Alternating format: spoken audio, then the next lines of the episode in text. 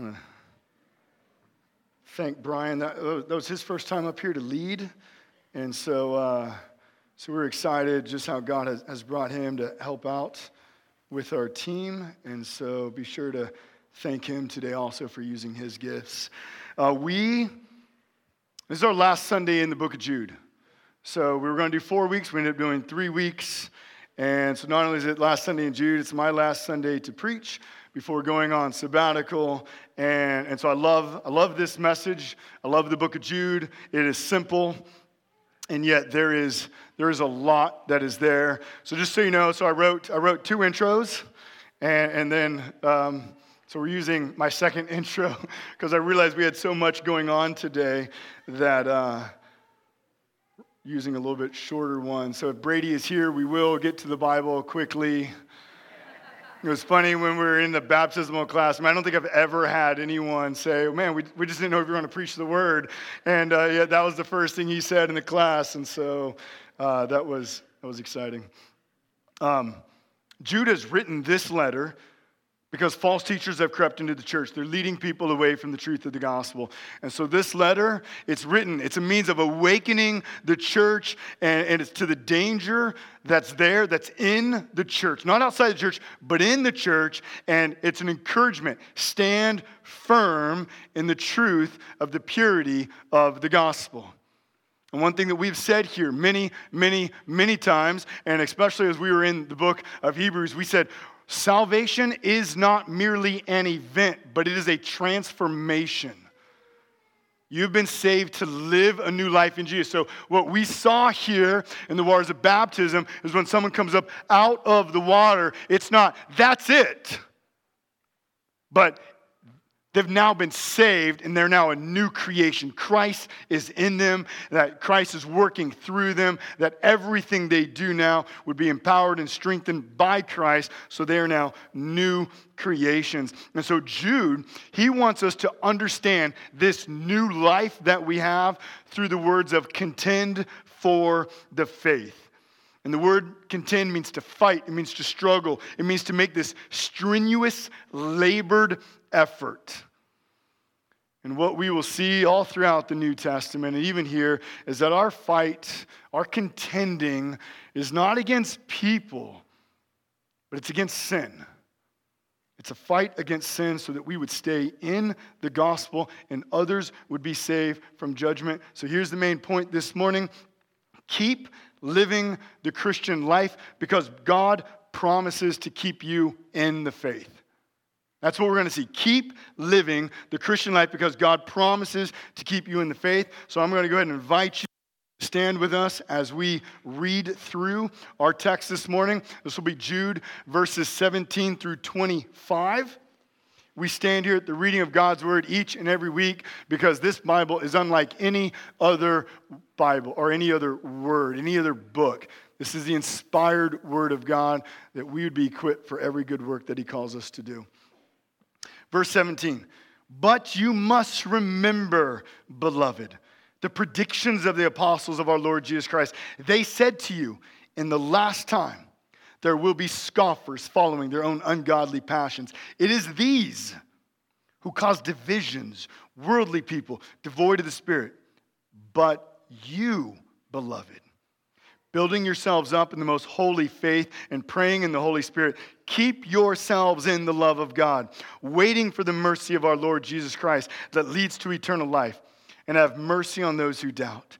Save others by snatching them out of the fire. To others, show mercy with fear, hating even the garment stained by the flesh.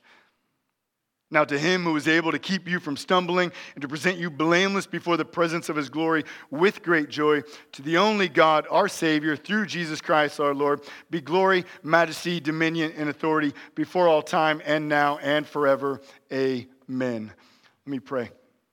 Father, we, we thank you this morning that we can gather here.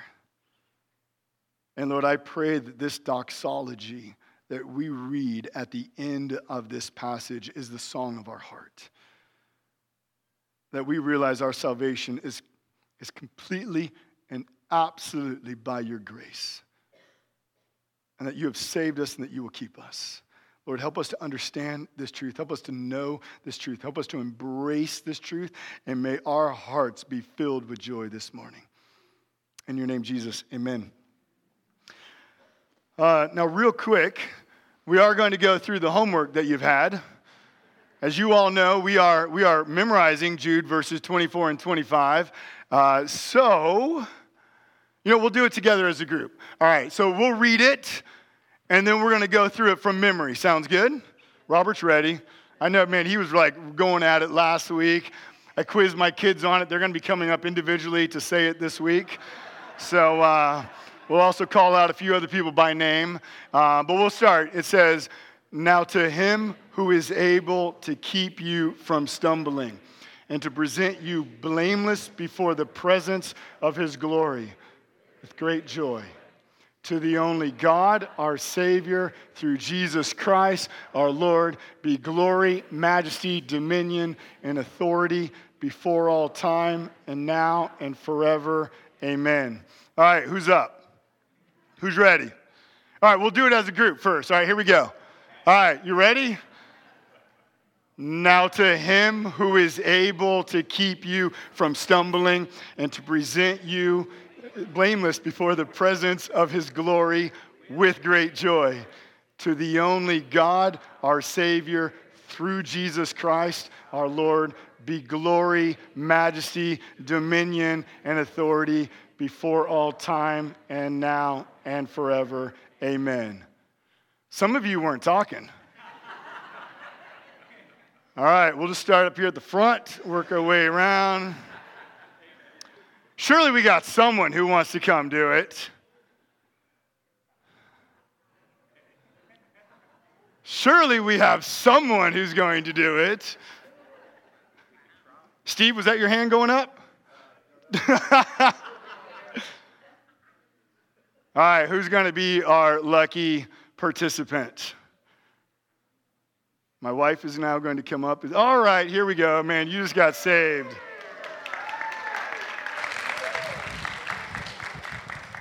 Is Caleb Dickinson. Now, to him who is able to keep you from stumbling and to present you blameless before the presence of his glory with great joy, be glory, majesty, dominion, and authority before all time and now and forever. Amen. Amen. Awesome.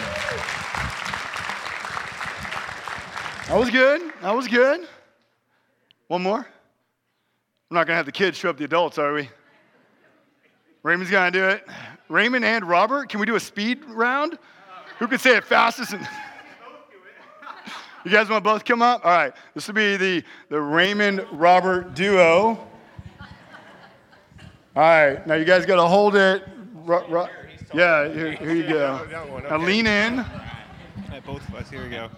Someone picture this, please. Now to him who is able to keep you from stumbling and present you blameless before the presence of his glory with great joy, to the only God, our Savior, through Jesus Christ our Lord, be glory, majesty, dominion, and authority before all time and now and forever. Amen. Amen.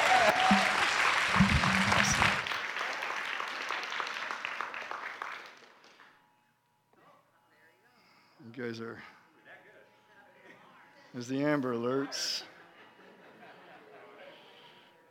Um, I want to encourage you. We, we memorize Scripture. Uh, memorizing Scripture is good. It is the, the, the putting the Word of God in our souls, is what Jesus said uh, in Mark chapter 2 in Matthew chapter 4, where man does not eat on bread alone, but by the word of God. And so I want to encourage you to do that. Uh, we're going to jump in. And we don't have a lot of time, so I like to talk fast, so I'll probably talk fast today. Uh, we got three points. We're going to make it through. Uh, we're going to look at the practice of the Christian, the promise to the Christian, and the praise of the Christian. So, practice of the Christian, promise to the Christian, praise of the Christian, all under contend for the faith. Practice of the Christian. The main verb in verses 20 and 21 is to keep. That's the main verb. Jude commands us to keep ourselves in the love of God. Now, this makes complete and absolute sense when we're in a book and he's warning us about false teachers who are in the church who are luring us away from the truth of the gospel. So they're leading us to, to false beliefs, and he says, keep yourself in the faith. Don't follow after, don't follow after false teachers. Don't be deceived by the charms of this world.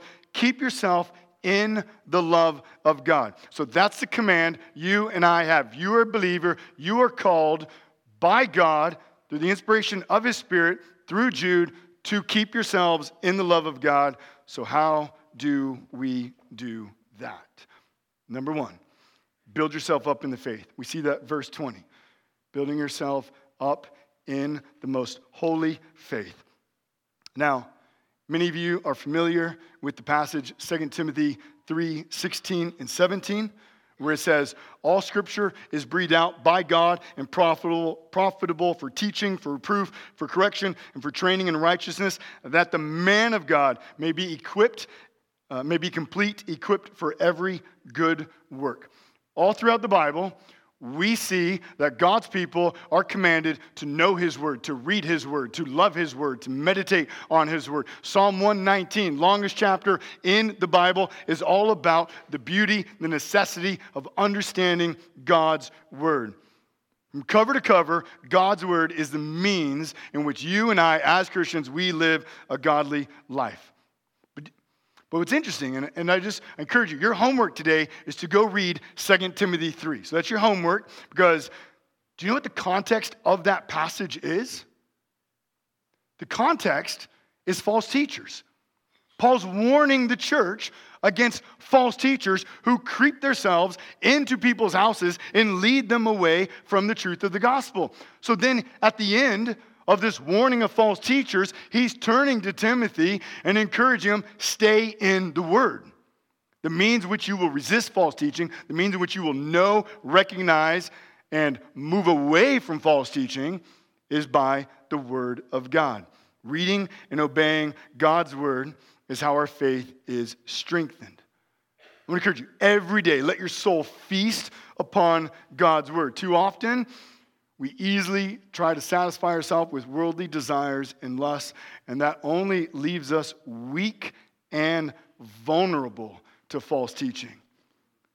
I want to encourage you every time you sit and you read God's word, you're adding bricks to your faith. And, you and the word is what grows your faith like a giant, impenetrable wall protecting you from the lies and deceptions of the world. So I want to encourage you be in the world. One of the ways we keep ourselves in the love of God is by remaining in the Word of God. Number two, we pray in the Spirit. We see that in verse 20 as well. We have absolute confidence that when we pray, God hears. Do you know that? I mean, I encourage you, go through the book of Psalm and just mark every time the psalmist says he prays, he cries out, anything like that. And then notice how many times it says, and God heard me. One of them, one of my favorites, Psalm 3 4. I cried aloud to the Lord, and he answered me from his holy hill. So just, just think about that. I'm here on earth, and he's saying, I cried out, and God in heaven, on his holy hill, way up there, in his perfect majesty, dominion, and authority, he heard my prayer, and he answers our prayer. And, and the good news is, you don't need to know always what you're going to say when you come to God. Do you know that? It's okay to come messy. It's okay to come confused. It's okay coming with your hands up and saying, God, I just need help. This is what Romans 8 says. Paul says, Romans 8, 26. Likewise, the Spirit helps us in our weakness, for we do not know what to pray for as we ought.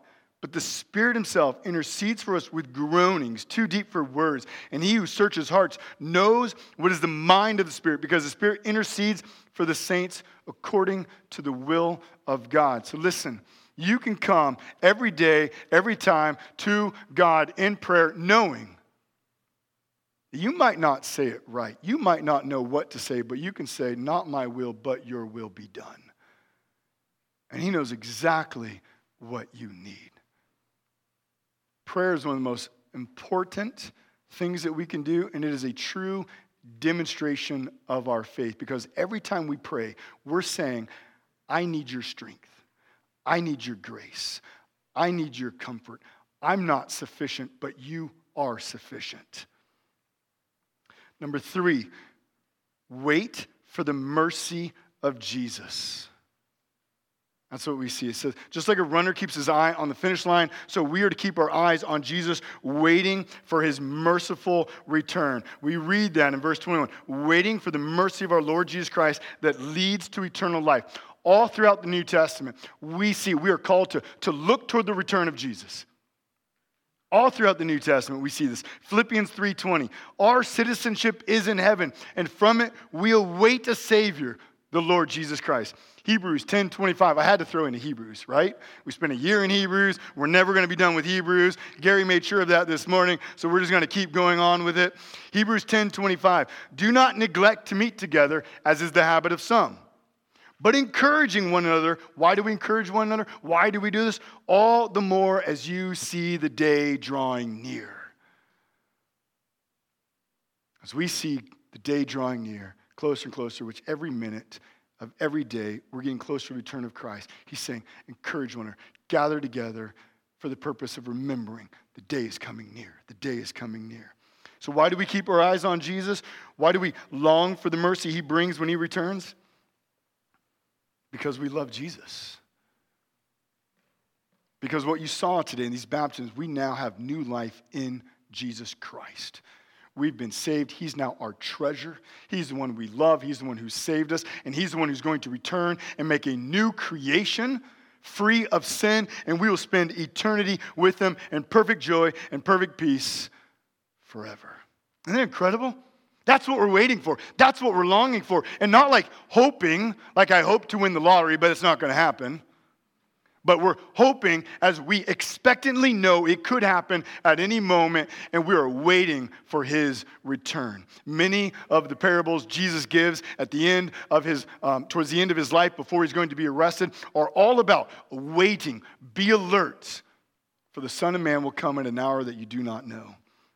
So these first three points are the means in which we keep ourselves in the love of God. So if you're a Christian, this is your duty. We read daily, we pray constantly, and we look to Jesus. So many Christians, they, they want to know why am I not growing in the faith? Why do I not experience the joy like this person and this person? And I would ask you, are you keeping yourself in the love of God?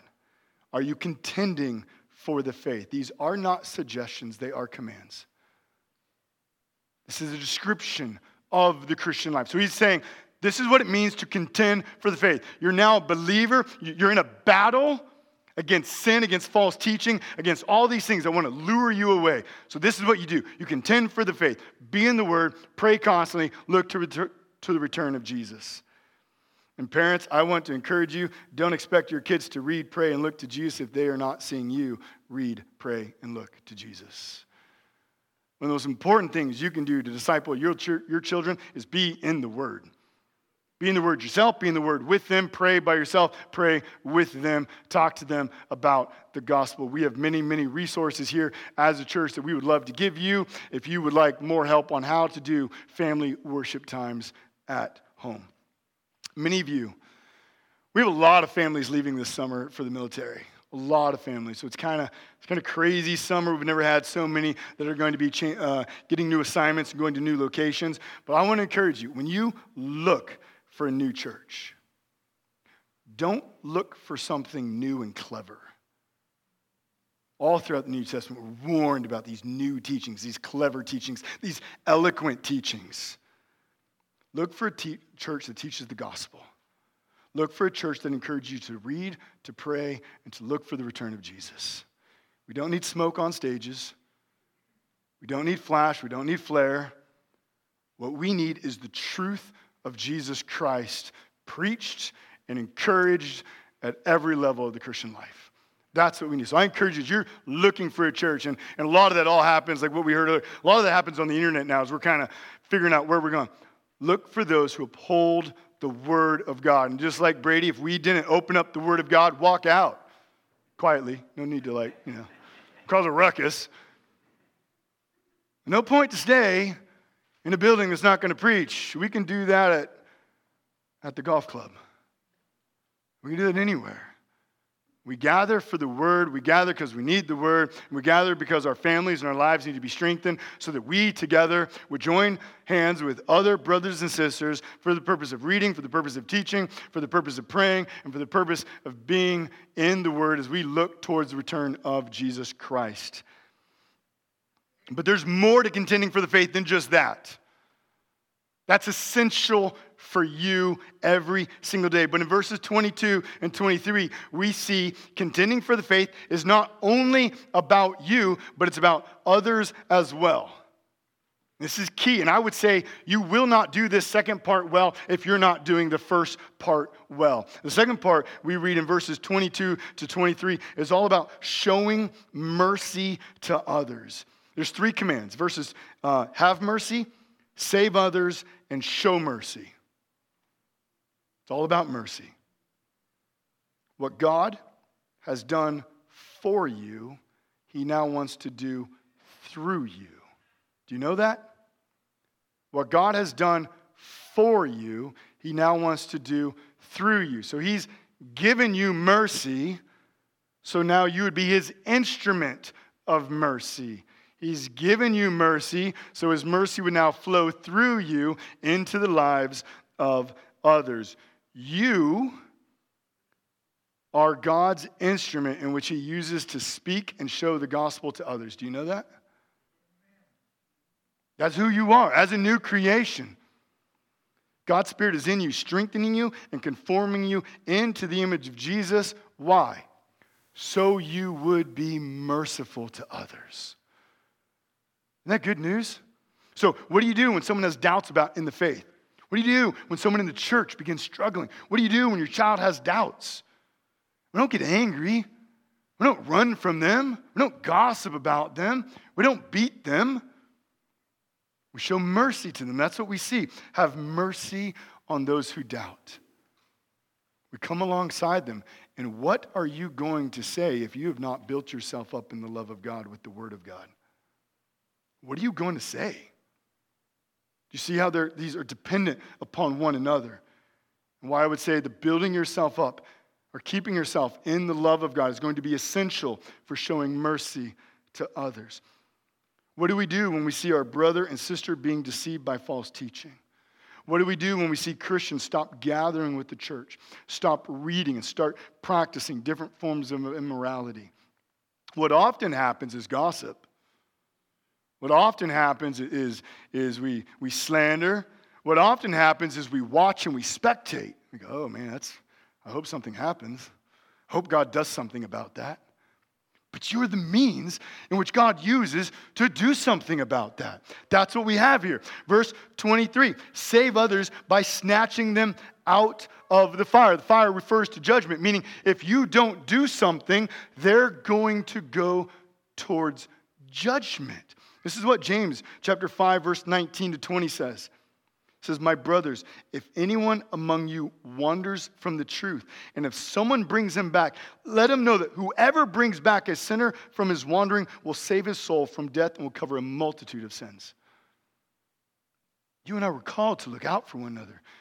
We, we gather on a regular basis so we'd see each other, so we'd know each other, so we would encourage one another, and so we would also create times throughout the week where we encourage one another, where we would know when we struggle, we would be able to share our sins and our struggles and the very things that we need help with.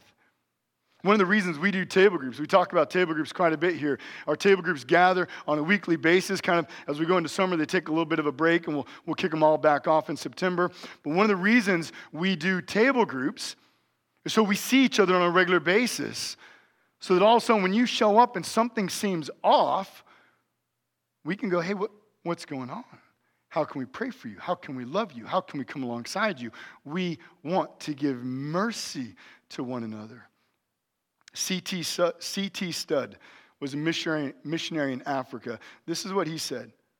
He said, Some want to live within the sound of church or a chapel bell.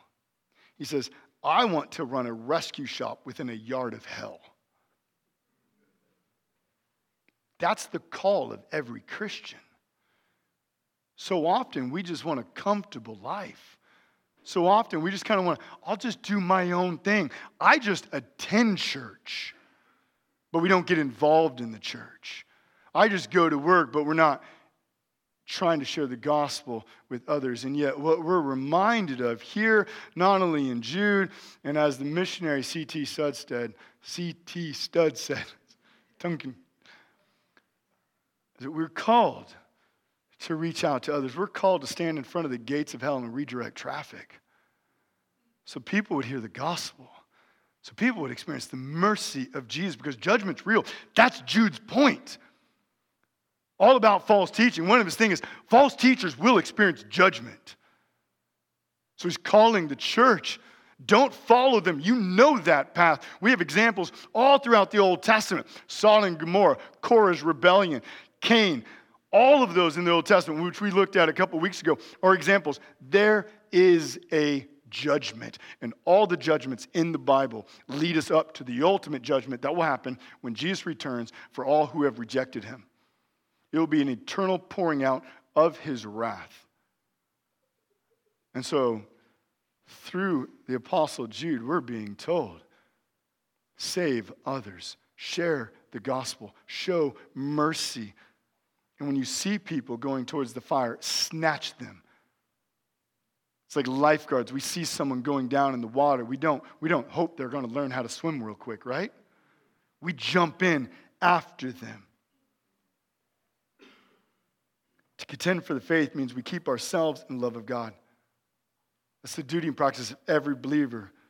But it means we also are fighting for others as well. And I believe, I believe we, we could argue this for both believers and unbelievers. We are to look out for one another, other Christians, so when we start falling into sin, we help one another. But also, as we look at the lives of unbelievers around us, we ought to be sharing the gospel with them that they would hear the truth of Jesus. So that's, that's the practice of the Christian. Now, the practice of the Christian is all to be done on the basis of the promise to the Christian. And I'll say this if you do not understand this promise, you will not rightly understand the practice of what we've just looked at. Does that make sense? We need to know this promise because ultimately it informs of why and the joy that we have for what we just talked about the practice. Lots of peace. Look at verse 24. We all know this one. We could say it by heart. Now, to him who is able to keep you from stumbling and to present you blameless before the presence of his glory with great joy. What's the reason that you keep yourself in the love of God? What's the reason? Because God keeps you. Do not miss the logic of the argument. We saw this truth all the way back in verse 1. If you go back, might even might turn one page to the left. It says to those who are called beloved in god the father and what? Kept for jesus christ. The reason you are saved the reason you stay saved the reason you will one day stand before jesus christ and enter into the new heavens and new earth is because god keeps you. Never ever ever do we read in Scripture that your salvation decisively falls upon your effort and work? Never. You will not find it ever talked about as you are the decisive means of your salvation. God promises to you that He is the one who keeps you. And, and notice why. Why does He keep you? So you'll be presented to His Son Jesus. That's what it means, His glory, before the presence of His glory. The glory of God is the very face of Jesus Christ. We read that in 2 Corinthians 4. And notice, does God do this reluctantly? Is He keeping you going, oh man, I guess I have to keep you? Well, maybe not you, but maybe this one.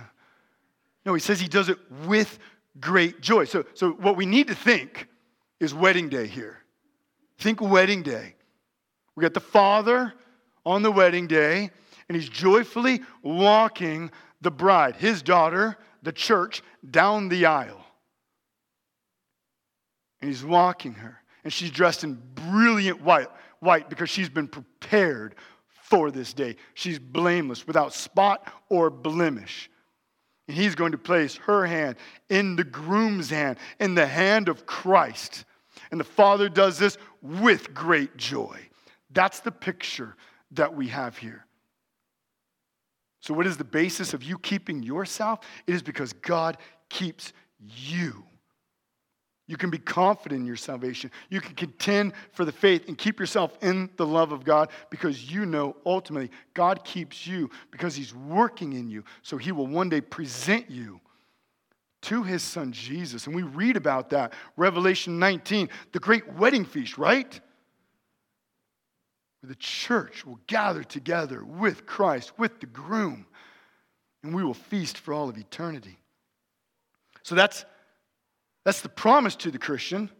And now, now we're going to move to the doxology where we get to the praise of the Christian. Because some of you, some of us, we might, we might begin to doubt and, and we might begin to wonder, but, but can he? Can he really keep me? Can he really keep me? And, then, and this is what the doxology is meant to answer. So if we look at verse 25, it says, To the only God, our Savior, through Jesus Christ our Lord be glory, majesty, dominion, and authority before all time and now and forever. Amen. So there's doxologies all throughout God's word.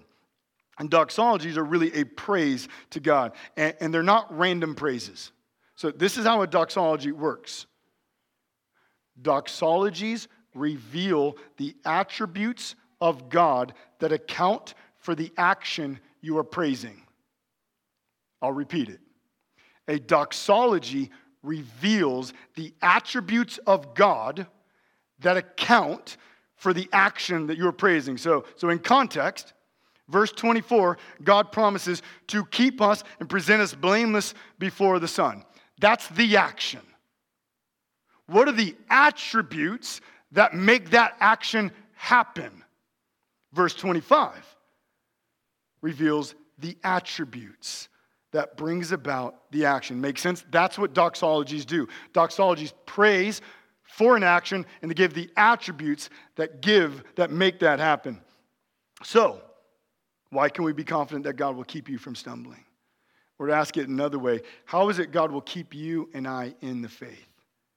How will He keep you and I from stumbling? We see it. His everlasting glory, the word glory refers to all that God is. So, why will you stay in the faith? Because of our God. Everything just goes right back to who our God is. But He's not done. He just piles them up on top of each other because of His everlasting majesty. His majesty refers to his, his greatness because of his everlasting dominion. Dominion refers to God's might and his rule and his power. Because of his everlasting authority, God not only has the ability, but he has the right to do and act according to his will. So when he says, I will keep you, he has the power, he has the authority, he has the majesty, and all of that is his glory. He will accomplish his purposes. Is that not a glorious answer? So when you're wrestling, man, can I keep going? Yes. Not because you look inward and look at yourself and go, Am I strong enough? But because you look upward. And you go, Because my God is glorious and mighty and powerful and everlasting in authority. There is no God like our God. There's no one that compares to our God. Or as Job 42 verse 2 says, I know that you can do all things. No purpose of yours can be thwarted. This doxology is meant to fill our heart with joy, with comfort, with peace. So every day you wake up, this doxology is to be the song of your heart, and it's what invites you into His Word. It's what invites you into living the Christian life. Because you think, how does God's glory, majesty, dominion, and authority work? It works through the reading of His Word. It works through the praying in the Spirit. It works through the looking uh, to the return of Christ. And it works through the showing of mercy to others. God keeps you through the very commands that He gives you. Does that make sense? So you want to know, well, how does God keep me? Well, He's given me His word that I would know how to live. And it's His Spirit that works in me, that strengthens me, and gives me the grace to obey His word. That was, I think, that was the last sermon that we looked at in Hebrews on how the grace of God works through the obedience of His word. You read, you obey, you look to Jesus and show mercy to others because God keeps you in the faith. Those are not things you do as you work yourself up the ladder of righteousness, thinking that you are going to get God to notice you or you are going to earn any favor from God. Everything about the Christian life is grace. He even gives you and I grace to obey the commands that He calls us to obey, which is why He is the one ultimately who keeps us in the faith. But when we come to the cross, we see that Jesus has paid the price for our sins. We see that He has fully paid the price, that He has suffered the wrath of God for us, and His grace will come to us each and every single day, strengthening you to now live the new life in Christ. That's what the baptism shows. Our old self has died. We are now new in Christ, and God gives you grace every day. And when you doubt, you look back to the cross of Jesus. Because it's through the cross that your sins have been paid for, you've been given a new life, and that it's through the cross all of God's grace has been guaranteed to you who believe in Jesus. Do you know that truth? If you've not yet trusted in Jesus, I urge you to do so today. There is nothing that compares with the salvation he offers. He gives you grace that you would believe. He gives you grace that you would be saved. He gives you grace that you would then live a new Christian life, and that grace comes to you every single day. Amen, indeed. And if you are saved, I pray you're reminded today of his promises. I pray you're reminded this is what the Christian life looks like. And again, it's not a ladder that we climb. We're not earning anything by doing this. We're living out the very grace that He has given us so that we would keep ourselves in the love of God because ultimately He keeps us. And He does it with joy. He's keeping you through the reading of the Word, through prayer, through looking to His return, showing mercy to others. With great joy, He does those things so that one day He will hold your hand with the whole church walking down the aisle and present you to his son Jesus, blameless, without spot or blemish. That's the invitation he gives us every day to be in the Word and to live out the Christian life. Is that wedding day is coming. So Jude gives us a picture of the new transformed life in Christ. And so I pray that we live that out. I'm going to pray, and then we're going to take communion, which celebrates the grace of gospel of Jesus. Father, we thank you for this morning. We thank you for baptisms. We thank you for the book of Jude. We thank you that we do not need to be fearful of false teaching. We do not need to be fearful of the pressures of the world that we live in. We thank you that we do not have to rely upon our strength and our power as a means of keeping ourselves in the faith, but Lord, ultimately, we rely upon you that you keep us in the faith. And you do it with great joy. And you do it through your commands and your word, so that one day we will stand before your Son, Jesus Christ. And with great glory, we will be presented to him, and we will live with you and him for all of eternity. God, we praise you in your name, Jesus. Amen.